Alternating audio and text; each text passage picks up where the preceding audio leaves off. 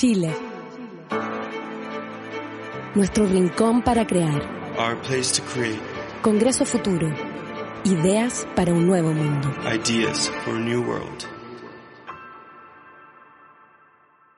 We want to recapture the street for the people, where they can feel safe and don't have to worry about being run over. Vishan Chakrabarti, Urban Development Specialist. Professor at the School of Architecture, Planning and Preservation at Columbia University, this year he will assume as Dean of the Faculty of Environmental Design at the University of California. He is recognized for enhancing the role of urban development in the generation of innovative and sustainable design. In Chile, at Congreso Futuro 2020, Vishaan Chakrabarti talked about inhabiting. Good afternoon.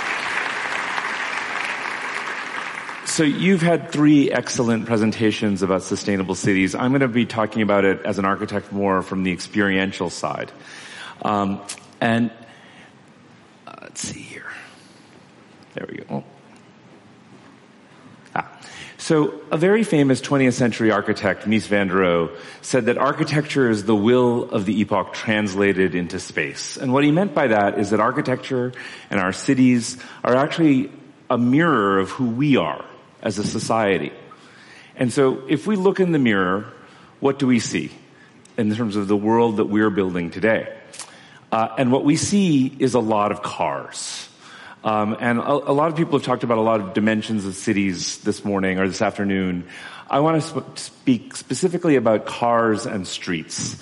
Uh, because what you're looking at is how much space 50 people take up if they're in a bus, in a bicycle, as pedestrians or in a car. And it doesn't matter whether the car is electric or autonomous or an Uber. It's just how much space they take up. So, this is Santiago. I, you can see this anywhere. Most of you probably experience traffic in your daily lives. And our children now grow up believing that this is a street. This is not a street. This is something we invented in the 20th century that's basically a highway. People think streets were invented for cars. Streets were not invented for cars. Streets were invented for people, often for very powerful spiritual reasons or social reasons. In ancient China, some of the oldest cities in the world, the grid was about ascending to the gods by moving north. In ancient India, you would circumambulate through a grid to come through a set of city streets into the center because that was the way in which you actually uh, found spiritualism. In ancient Greece, the grid was about democracy and the idea that the equal blocks were about an equal society. In ancient Rome, there was actually a religious ceremony laying out the two major streets, the Cardo and the Deco of every Roman city in the Roman Empire. The idea of the streets were so powerful that it was said that every Roman soldier, no matter where they were in the world, were in Rome, simply by virtue of being in that same system of streets. All through Latin America, the Spanish colonial powers with the Catholic Church built cities according to something called the laws of the Indies, which is why many, many of the cities in Latin America have a similar scale and proportion, a zocalo where the church is located. All of those were laid out actually as an expression of Spanish colonial power and Catholic power. It was actually the first place that we saw streets designed for vehicles was in Barcelona where uh, you know these uh, famous cut corners, the, the chamfered corners in Barcelona. That was designed by a civil engineer so that a cart being pulled by a horse could move around the corner more quickly without stopping. And it's the first time in human history we started building streets for vehicles and not for people. This got extended, of course, in New York City, the famous 1811 Commissioner's Grid, where the streets were laid out in 200 feet by 800 feet blocks for both uh, vehicles and for real estate development. Um, and this worked actually very well in the 1800s when we built housing in New York out of bricks. Uh, we had a kind of row house that we built, and then we had horse-drawn transit. But very soon, into the late 1800s, three major inventions, the invention of the elevator, the invention of structural steel, and the invention of the internal combustion engine completely transformed the way we thought about cities. And what started happening is we took those grids that we designed in the early 1800s and we tried to put that new technology into them and it didn't fit very well. It still doesn't fit very well. And so throughout the 20th century we had architects, this was a famous French architect Le Corbusier who said, tear Paris down. Build a bunch of towers and highways. In the United States, our biggest piece of infrastructure is actually our highway system, fully funded by the government in the 1950s to disperse this, uh, the population in the midst of the Cold War. Uh, and this is the landscape it left us with. So when we look in the mirror, this is what we now see. And we not only see it in the United States, this is a new city outside of New Delhi where if you try to cross the street, you take your life into your own hands. This is a city in northern China built for, uh, for well over a million people. This is a new city in South Korea. This is what we're building for our children and our grandchildren. And then, when we want to go on vacation, we go to places like this. And we think nothing of it. We think that this is completely normal. Um, and this isn't just, you know, this is obviously Rome, but you can go to um, Shanghai, to Tokyo, uh, to Morocco, uh, to a favela in Brazil, and actually some of our most beloved spaces and cities where we'll travel thousands of miles to go is to go to a place that was built before the car was invented. This place is sinking uh, but also, what's interesting to me, everything in this picture is illegal. As an architect, I can't build it today. I can't build that staircase.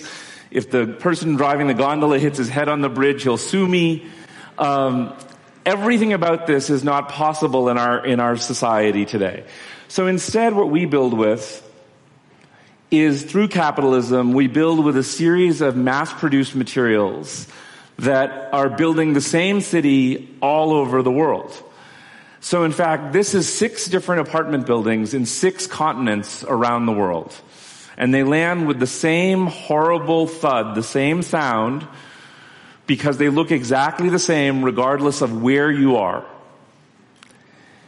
Six suburban subdivisions, again across six continents around the world. And they look and feel exactly the same. And these are an environmental disaster of the worst possible kind.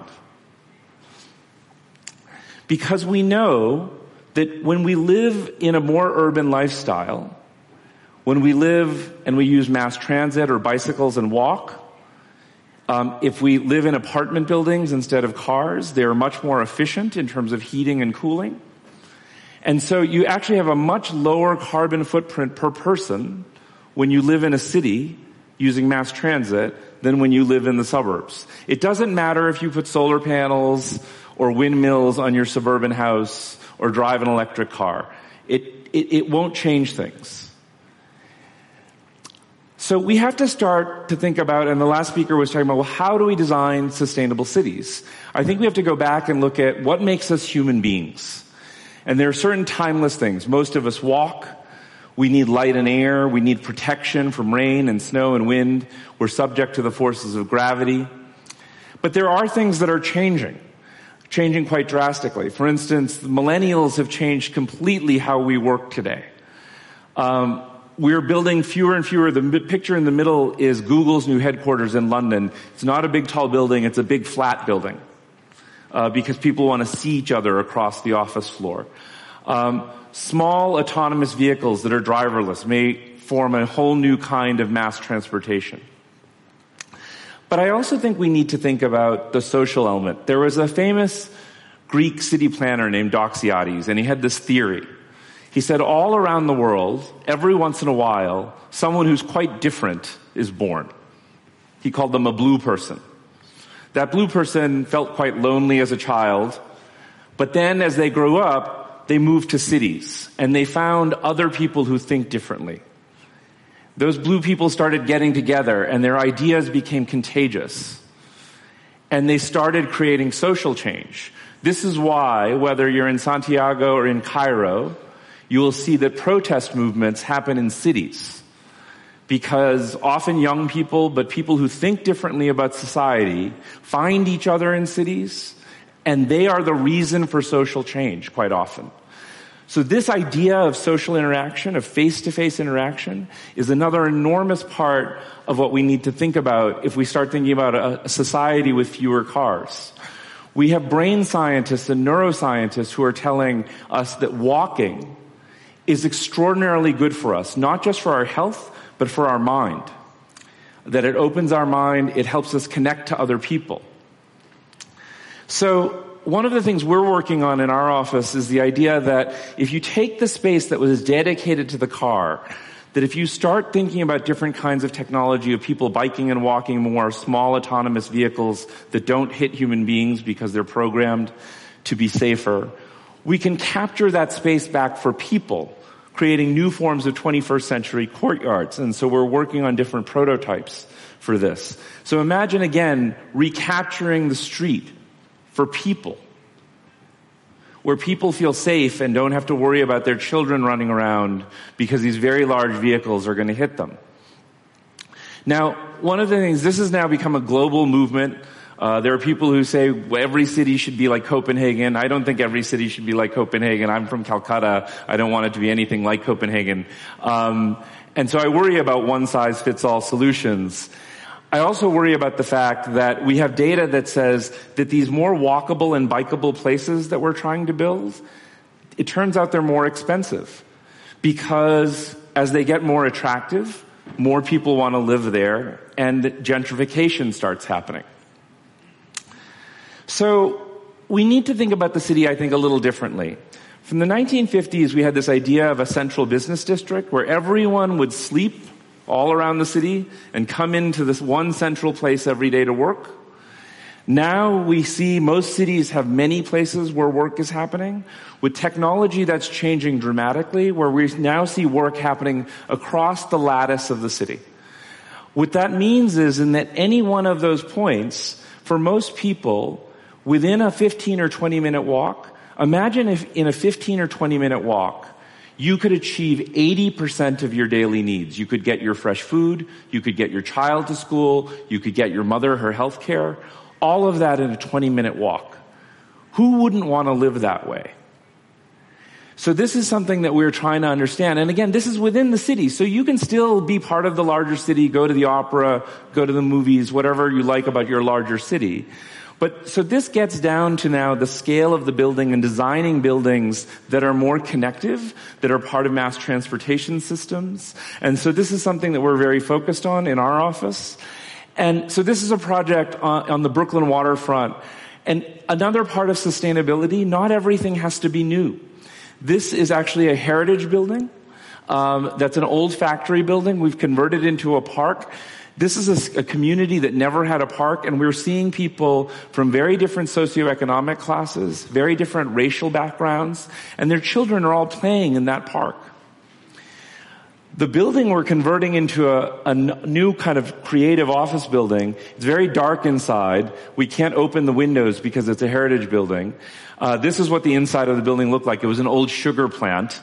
Uh, if you know how sugar is made, you'll never eat sugar again. It's disgusting. Um, uh, and we're converting it into this office building, where we're implanting a new building in the old building. Um, and this is under construction right now. And so this is this marriage of the old and the new. And what's important about this is this building, when it's built, can't be anywhere else. I can't take it and move it to Santiago. I can't move it to Shanghai. It is part of the history of this place. And that means people feel more connected to it. And it's all, we always focus on how does it relate to the ground floor, the open space, the streets and the sidewalks around it. How does it feel public as a building? Um, this is uh, about two miles from there. This is the poorest part of New York City. This is a church, and our client is actually the reverend of this church.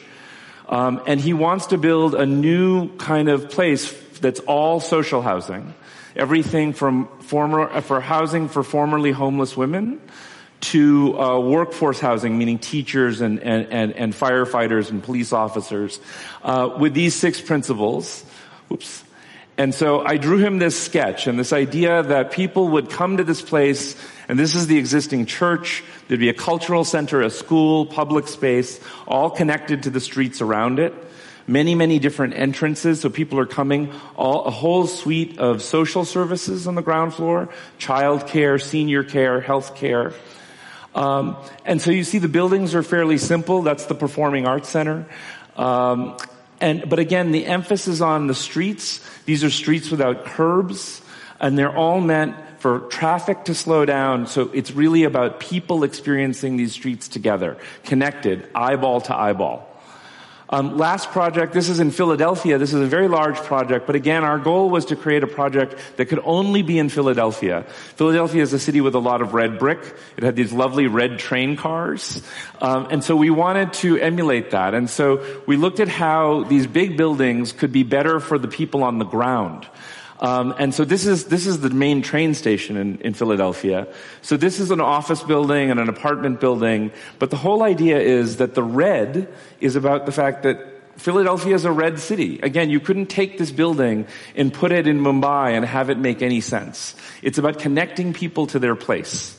Um, and it's also a fun building. You can turn it around and it still works. Um, and again, it's all about plugging the ground floor into being open public space. So anyone of any class, any race can go in. Um, and leaving these places open and public in terms of the building entrance, where stores are, where restaurants are, so everyone feels engaged and connected. And so this is right next to the train station. Whoops. This is right next to the train station, so there's no parking here. This is a major new office building. The executives aren't going to drive. The executives are going to take the train like everyone else. And this is how we're going to lower the carbon footprint, but also make sure those executives are seeing everyone else, that we're all seeing each other together in the city. So I'm just going to close by kind of an idea we have about if you want to try to build more sustainable cities that are more connected, a kind of process. And our process starts with this idea of place. What is specific to a place? And so we look at the climate, the context of the place. What kind of construction technology do people use? You know, all of these glass buildings that we see everywhere, glass is not a very good uh, material for many, many climates around the world. So we look at all of that. Next, we look at what are the needs in building. What does the city need? What does a client need? What does the community need? And often we press our clients to say, can this project have a healthcare center? Can this project have pre-K or, in, uh, you know, are things that the uh, community needs. And then finally, this idea of connection. And this is the hardest part. When you see a new building going up in your city, do you feel connected to it? You know, and this takes on a lot of subjective ideas about what creates social connection, what creates emotional connection, what creates cultural connection. So as our cities grow and change, we're going to go from about 7 billion people in this world to about 10 billion by the end of this century. We are going to see our cities grow more. As we see them grow, how do we create this idea of place, needs, and connection? Because place needs connection. Thank you very much.